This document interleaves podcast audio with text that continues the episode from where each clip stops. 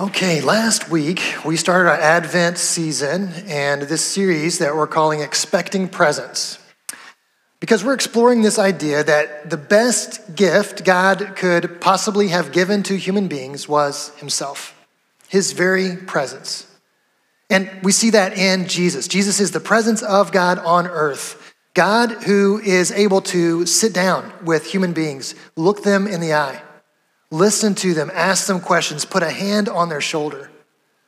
That's the presence of God. There's power in that. And it's an incredible gift. It's the best gift He could have given us. Still, today. That's why we're looking forward to Jesus coming back so much.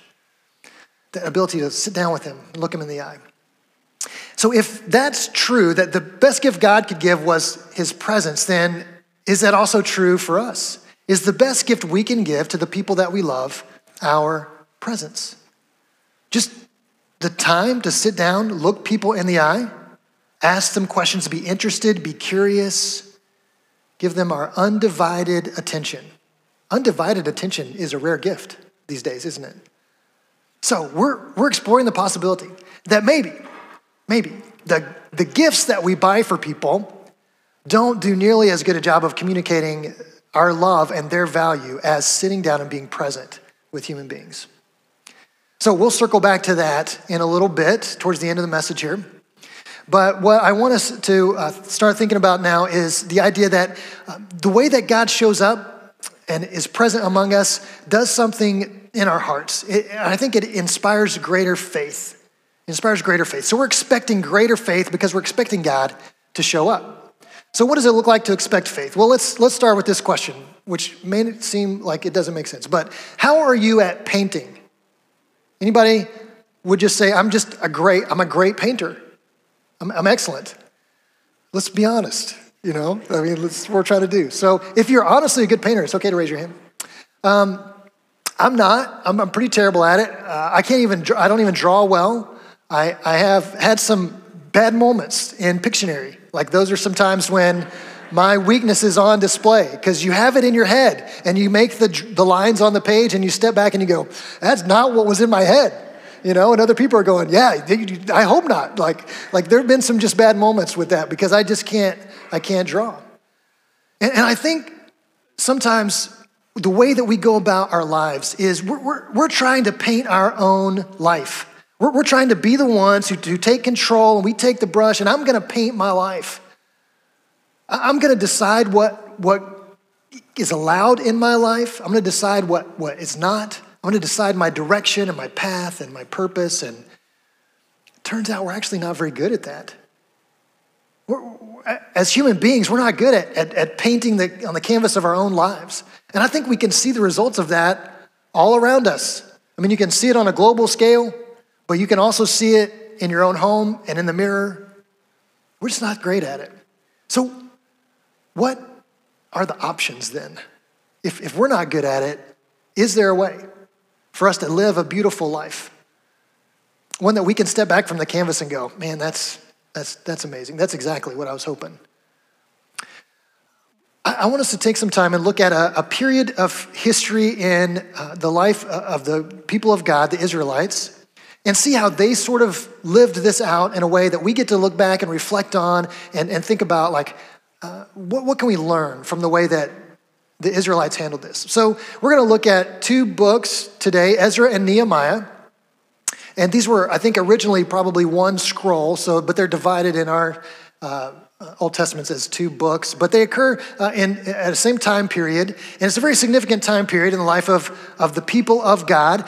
They had been conquered by the Babylonians and then deported so they're exiled to Babylon. If you were here last week, we talked about Babylon as the, the place that sort of represents chaos and rebellion against God.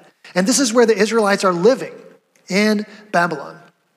But when we come to the stories of Ezra and Nehemiah, Babylon has been conquered now by another empire, the, the Medes and Persians, and, and they have a very different foreign policy. So their foreign policy says, let's, let's send these people back home to their homeland and let them rebuild their homeland.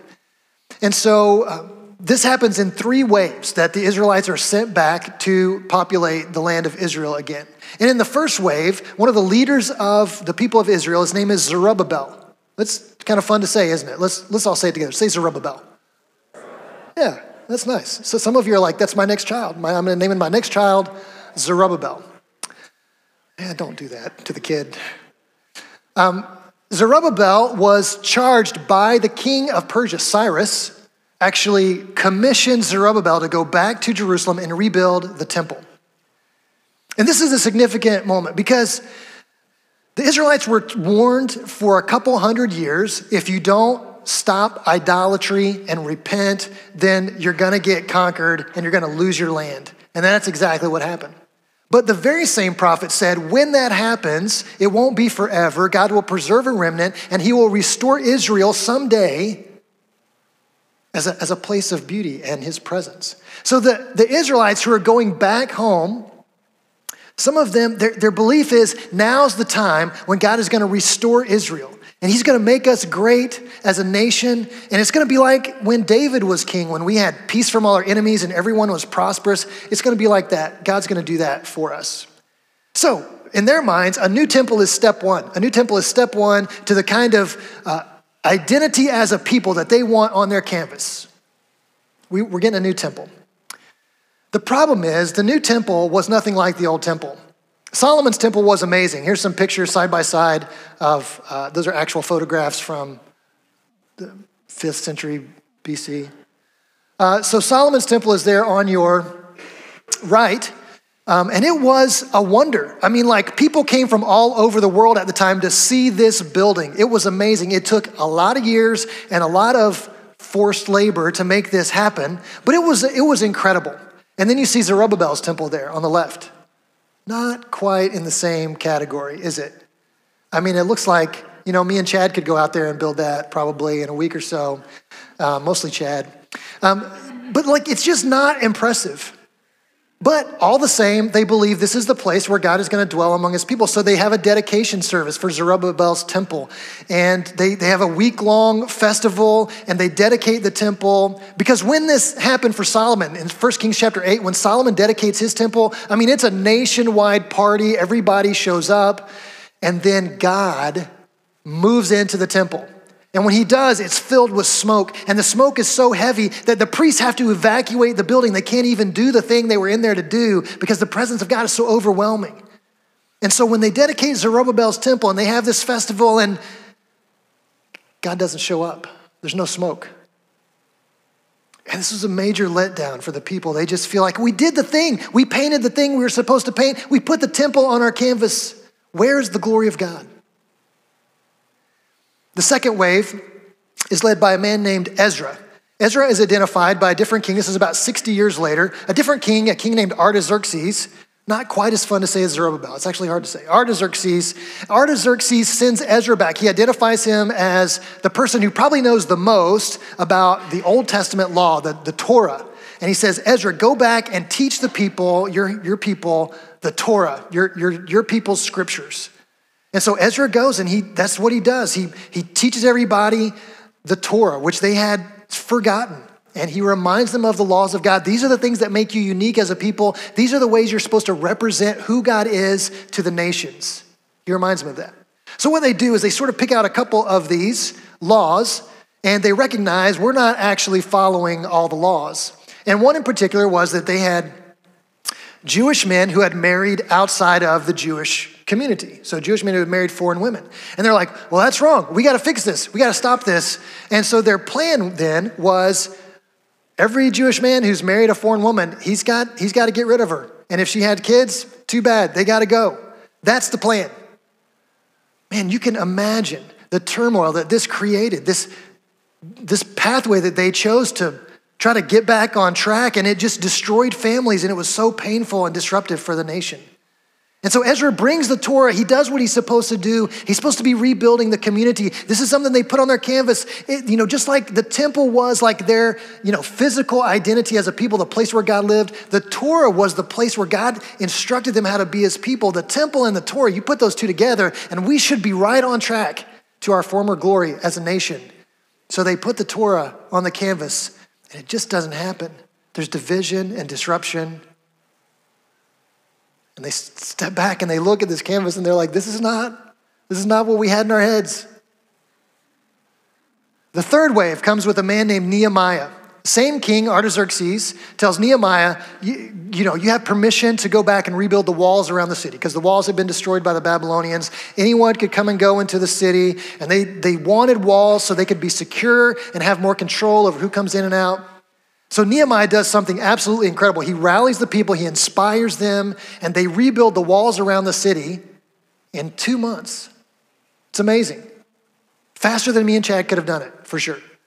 And they, so they rebuild the walls, and then they have this huge dedication service. And they're like, we're, we're going to have this big party, and we're going to celebrate that the walls are now built, and we're now secure as a people. Maybe this will be the last piece of the puzzle. We, we got the temple, and we got the Torah, and now we have the walls, so we're safe and secure. Maybe now we'll be restored to our former glory. So they have the big party, and then after the party, Nehemiah starts to step back and look at the canvas, and he's kind of going, How are we doing as a people? And the answer is, Not great. Not great. He sees that the temple reforms that were supposed to be lived out by the priests when Zerubbabel built a new temple, gone. No one's paying any attention to him. He looks at some of the teaching that Ezra brought with the Torah. Remember the Sabbath and keep it holy. No one's doing it. People are just treating the Sabbath like every other day. And he kind of goes, Man, we're, we're blowing it here.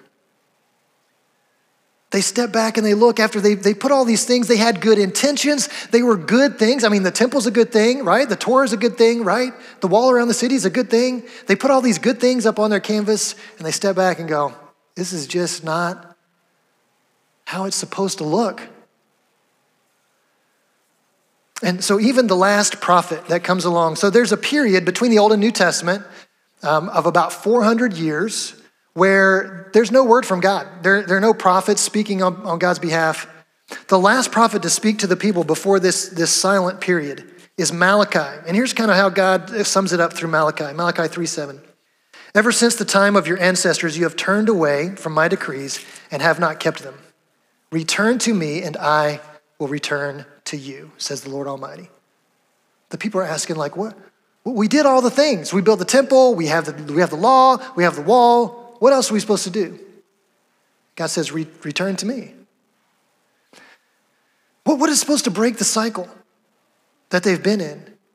How are they supposed to get out of it? What could they possibly do? Well, the answer is it's not something they're supposed to do, it's something God is going to do. So God told them through the prophets, Jeremiah and Ezekiel, exactly what he was going to do. So let's look at a couple verses. This is Jeremiah 31. Again, if you see something on the screen that's underlined, you can read that out loud with us. This is the covenant with the people of Israel after that time, declares the Lord. In their minds and write it on their hearts, and they will be my people. What seems to be the emphasis here? Who's doing the work? God. God is doing the work. God is making the covenant. God is putting his law in their hearts. God is saying, you, you have to let me be the one who's in charge. You've got to surrender control to me. He echoes this through the prophet Ezekiel. This is from Ezekiel 36, 26. Are you ready? Go. You And put a new spirit in you. And give you a heart of flesh God says, I have some work to do in you.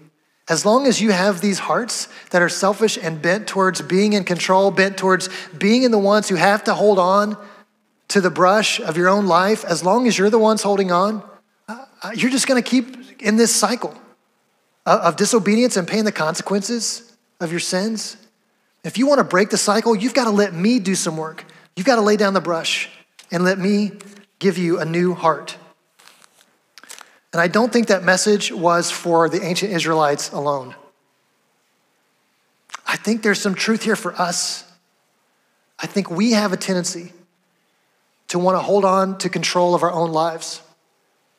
Even though we're not that great at it, we want to be the ones who decide what's in and out. Because sometimes we think it's better to have control, even if I make some mistakes, than to give up control.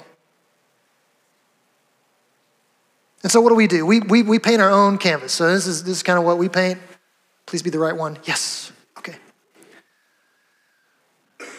So we, we grab the brush and we, we want to decide what, what kind of financial situation do I want for me and my family. So we, we paint our picture of finances.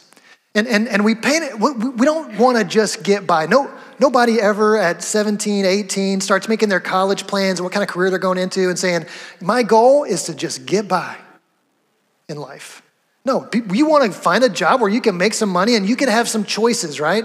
So you can you can buy a nice car if you you may not buy a nice car, but you could if you wanted to, right? You, you could buy a big house if you you may not, you may choose to live in a small house, but you could have a big house if you wanted to.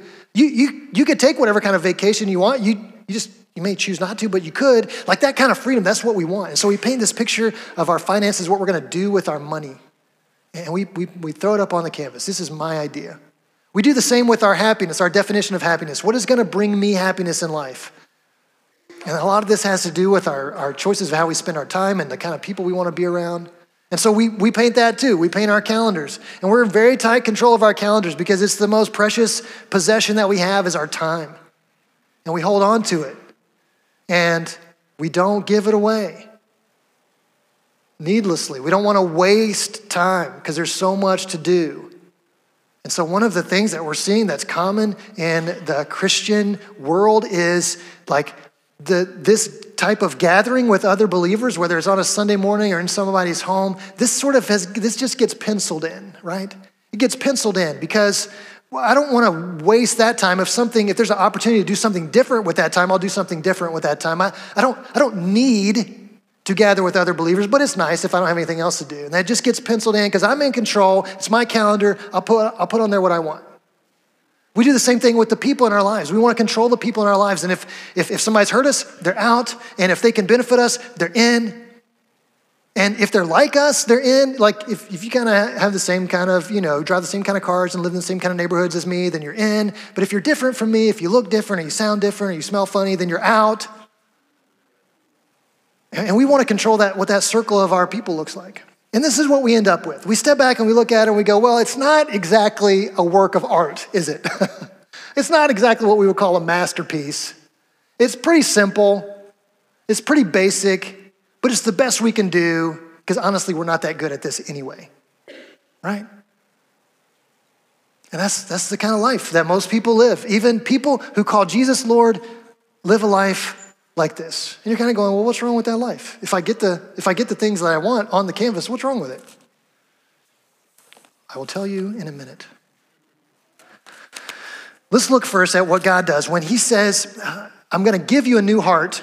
And then He kind of goes radio silent for about 400 years. And then this happens. Jesus is born, comes onto the scene, and begins to preach. Here's what He preaches Mark 1 15. The time has come, He said. The kingdom of God has come near. Repent and believe the good news. Jesus saying, now's the time. All these promises that God made through the prophets, now's the time. We're going to start fulfilling these things. So here's what you got to do repent and have faith. Repent and faith. And I think these two things represent a cycle that's supposed to be the part of the life of a believer on a daily basis. Repentance and faith work together to open our hearts to God's transforming work. God wants to give us a new heart, but He won't do it without our permission. And the way we give God permission to give us a new heart is repentance and faith. And faith is not just like this mental agreement, not like just going mentally, okay, I believe God is real, I believe Jesus really died, and maybe he rose from the dead. I mean, you can believe a lot of things, but that's not what we're talking about, right? Because even the demons believe, right? That's what it says in James. Faith is different. Faith is saying, not only do I think you're real, but I'm willing to give you control of my life. And that's what repentance is. Repentance is saying, okay, I can hold this brush, I can put on my canvas what I want, but I believe something specific about you, God, that makes me say, you should be the one. You should be the one to be painting the canvas of my life. I'll lay it down. I'm, I'm giving it up. I don't, I'm not, I'm not gonna, I'm not gonna pick that up again. Does that sound like something that's a one and done kind of thing? Like, oh, I did that when I was 12. I'm good now. Or does that sound like something I probably have to do every day? Maybe multiple times a day. Is go, you know what? There's always this temptation. It's always handy. There's always this desire to reach out, pick up that brush, and, and take back control of my life. Even if I make mistakes, I'd still rather be in control than not. That's where faith comes in. Do I really believe? And what is it that I believe about God? Do I just believe that He's this big, you know, universal, abstract being? Or do I believe some specific things about God? So I think we have to ask this question Who is the God that we are invited to put our faith in? It's probably bad grammar there, but you get the point. Who is this God that we are invited to put our faith in? I just want to mention three aspects of God's character and nature that I think help us develop greater faith and then which helps us in turn to repent on a regular basis. I believe that God is good, that He is powerful, and that He is merciful. Uh, the, these three attributes are a part of a prayer I've been praying regularly for about five years. And it really helps set the tone in my mind um, for repentance. Here's, here's how I think that works. First, let's talk about what it means that God is good. It means I believe God is kind, that He wants what's best for all humanity. And we often individualize that statement and we say, God wants what's best for me. And if God wants what's best for me, and that's really where I stop, then sometimes I can justify doing things or asking for things that are really not good for the people around me but God wants what's best for me. Well, God, God's kindness doesn't stop with you. God wants what's best for all humanity, which means sometimes God will lead you in directions or put things in your life that are not really what you feel like is best for you, but maybe it's what's best for all. Because He is good, He is powerful, which means God can do things that we can't do. I don't know how many of us have experienced these moments when we go, I'm trying to change and I just can't change. I want to be different. I want to stop being angry. I want to stop being bitter. I want to start being kind. And I just can't seem to change. God can change your heart, and He's the only one. He is powerful. He is able to do what we cannot do, and He is merciful. And in His mercy, our sin does not stop Him from caring about us and acting on our behalf. That's His mercy at work. He looks at us and goes, Yeah, you're a mess. Yeah, you've, you've made a lot of mistakes, and I love you. And I'm going to act on your behalf. God is good and powerful and merciful. And I believe whenever we encounter the goodness or the power or the mercy of God, we're encountering his presence. That's what the presence of God looks like in our world today. When we encounter his goodness, his power, and his mercy, it's his presence. Every encounter with the presence of God increases my faith. Every encounter with God's goodness or power or mercy increases my faith that He deserves to be the one to hold the brush. He deserves to be the one to control my life, to tell me what goes on that canvas and what doesn't. He deserves to be the one to create a picture of my life that's different than what I would paint. What kind of picture does God paint? I don't know exactly. I'm not trying to say that God painted what's underneath this, but I just want to show you what could be. I didn't paint this. Let's be really clear. If you want to know, I'll tell you later. But I couldn't even imagine this. Like if you tried to describe this to me and said, go paint it, I'd be like, uh, I, don't even, I don't know where to start. I don't know what brush to use. I don't know what colors to pick up. I could never have dreamed this up. But I think it's beautiful. It's sort of hard to stop looking at. I, I couldn't even explain why. But someone with a lot of skill and a lot of understanding of what paint does to canvas and how colors work together, somebody with a lot of skill put this together. And what I want for me and for you is a life where I step back from the canvas of my life and I go, I never would have thought of that. Not in a million years, God, would I have put those two colors together. Not in a million years would I have chosen this path. But man, it's actually beautiful. Just compare the two. That's my best effort. Pretty basic, clip art looking, black and white. That's all I got. But my Heavenly Father can create something beautiful. And the way I step into that is I just let go of control and say, ah, I'm not good at this anyway. Would you please take over? And be the one who's in charge of my life. That's repentance. And then every time I encounter His goodness, every time I step back and I see something beautiful, God's goodness or His power or His mercy, my faith grows. And I start to, I start to have a little more confidence that this repentance is actually a good idea. Man, because there are so many forces in our world, and we're going to wake up every day to an enemy who wants nothing more than us to take control, because he knows if, if we do it, we'll screw some, some things up. And if my confidence in God continues to grow, I'm able to repent, I'm able to lay that thing down and let Him do the work. Give me a new heart, God, because on my own, I'll just rebel, I'll just mess things up. Would you give me a new heart? I think that's the greatest miracle that we can experience in our faith. And here's, here's why I think this matters so much beyond just what it does for you personally. I think when people live a pattern of repentance and faith, it presents a credible witness to people who need to see Jesus, which is everyone, right? Everyone needs to see Jesus for who he really is. But I think we as Christians oftentimes don't present a credible witness. Because in controlling our own lives, we present ourselves to other people as people who really, really have no, no clue what we're doing. We believe in God, but it actually doesn't affect our lives. And we just fail to live out the goodness and power and mercy of God. But if when we get it right, when we are in this cycle of repentance and faith and repentance and faith and repentance and faith, then we live a life that's actually a credible witness. People can look at our lives and go, I don't, there's some mystery there. I don't really understand everything, but it's kind of beautiful. I kind of wish my life looked a little bit like that. And when we get to present our lives as a credible witness, then more and more people get to experience the saving grace of Jesus. And isn't that what we want? And when we spent some time this morning praying that Jesus would return, but I know for many of you at the same time, there's some hesitation in that prayer because you love someone who doesn't know Jesus. And you're like, yes, come soon, but give me a minute.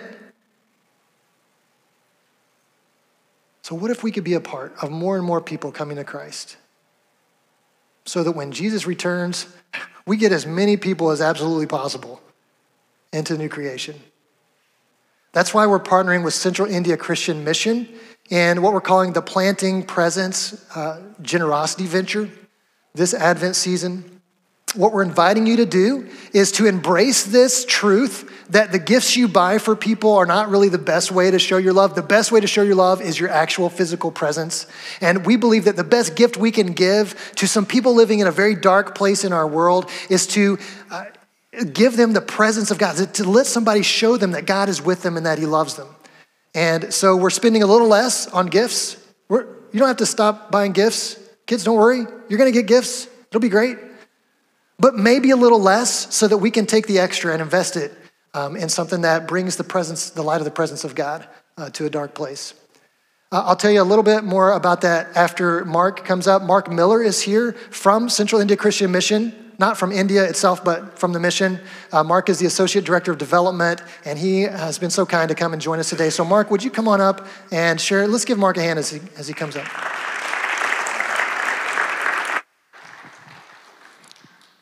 Thanks, Adam. So I, you know, I, I think it was providential, at least for me, to be here this morning and, and thinking about this and listening to that and, uh, you know, looking back over my life uh, and how many times I tried to uh, paint the portrait of where my life was going to go, and then looking back and seeing how little influence I had over the choices. You know, I, and I was in my mid 20s, and God began to teach me obedience, and with that, taught me about tithing.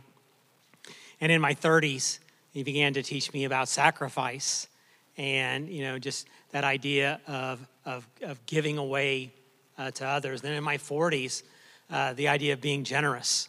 And he put me in a position where, since uh, then, last 20 years, I've traveled to 35 countries, uh, India being one of them. And I became friends with Ajay and Indu Lal, the founders of Central India Christian Mission, uh, a little over 25 years ago. Uh, never would I have imagined that I'd be at this season of life actually uh, serving uh, them and the work that they do. And uh, I don't know how much you know about India. I'm sure most of you know about where it is in the in the world, and in, uh, it's it's in a place called South Asia, and about two billion people live throughout South Asia. Um, and, and reference that is kind of helpful. India and China are two of the largest nations in the world, and they're both, as countries, about uh, 1.4 to 1.5 billion people there.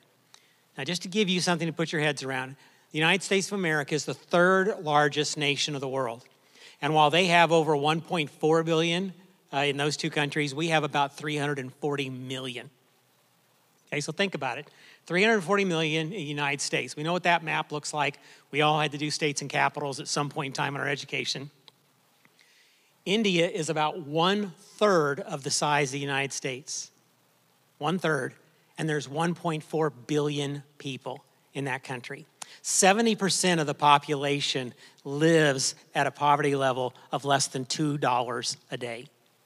Now, we all know what it was like for us to shut down during COVID, but can you imagine you made enough money every day to feed your family that day, and you went to work the next day thinking you were going to make enough money to feed your family, and there was no work.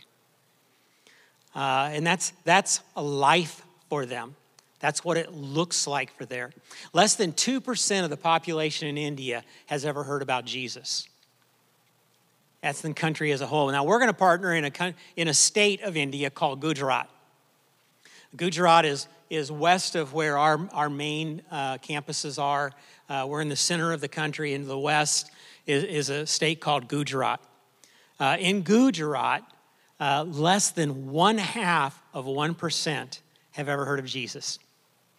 And in the 90s and the early 2000s, there was significant persecution of Christians uh, in the Gujarat area that just basically snuffed out all of the efforts there. We weren't even able to work in that, that state. And just this year, uh, God opened up an opportunity uh, for us to begin working amongst the Gujarati uh, in, in, that state. About 68 million people uh, would be called Gujarati, and most of them, 98%, actually live in that state uh, around the world, in, in, in, that area. And so, working with them uh, by putting church planters there, and I think Adam told me you've already raised enough for one church planter. Now, that, that seems, 68 million people, one church planter, we're going to try to have three by the time we're all done. Doesn't seem like a lot, but our history has been that our church planters will plant four churches and see 800 converts in just their first year. And so they don't think about, you know, planting a church and then just growing that church. They think about reproducing both themselves and the missions.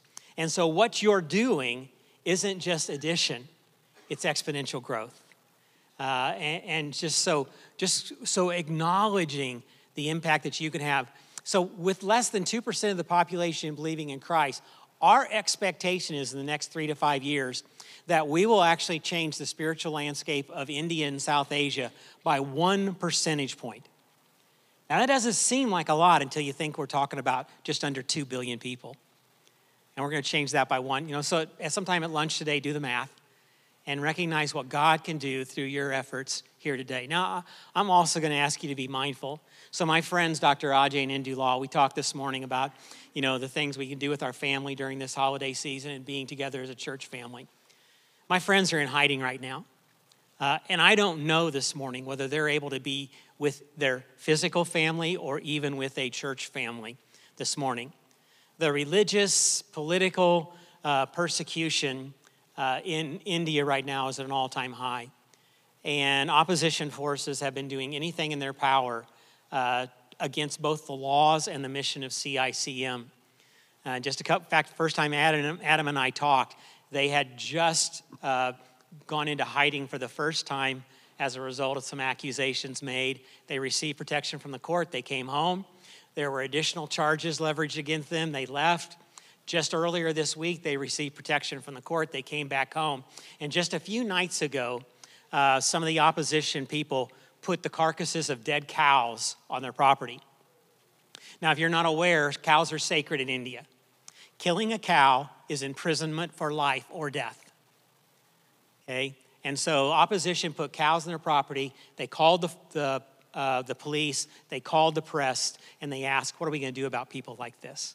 And so my friends went back into hiding and they left in three separate cars uh, Dr. Lall, his daughter and son in law and grandkids, and his other daughter, son in law, and grandkids. And they went three separate ways. I don't know today where they are. But I know we've got hundreds of faithful leaders and pastors throughout the country that continue the work. And so we're thankful to part, partner with you in Gujarat, but we're also appreciative of your prayers this morning uh, for my friends because uh, they're not celebrating Christmas like we are and today. So thank you for letting us be here.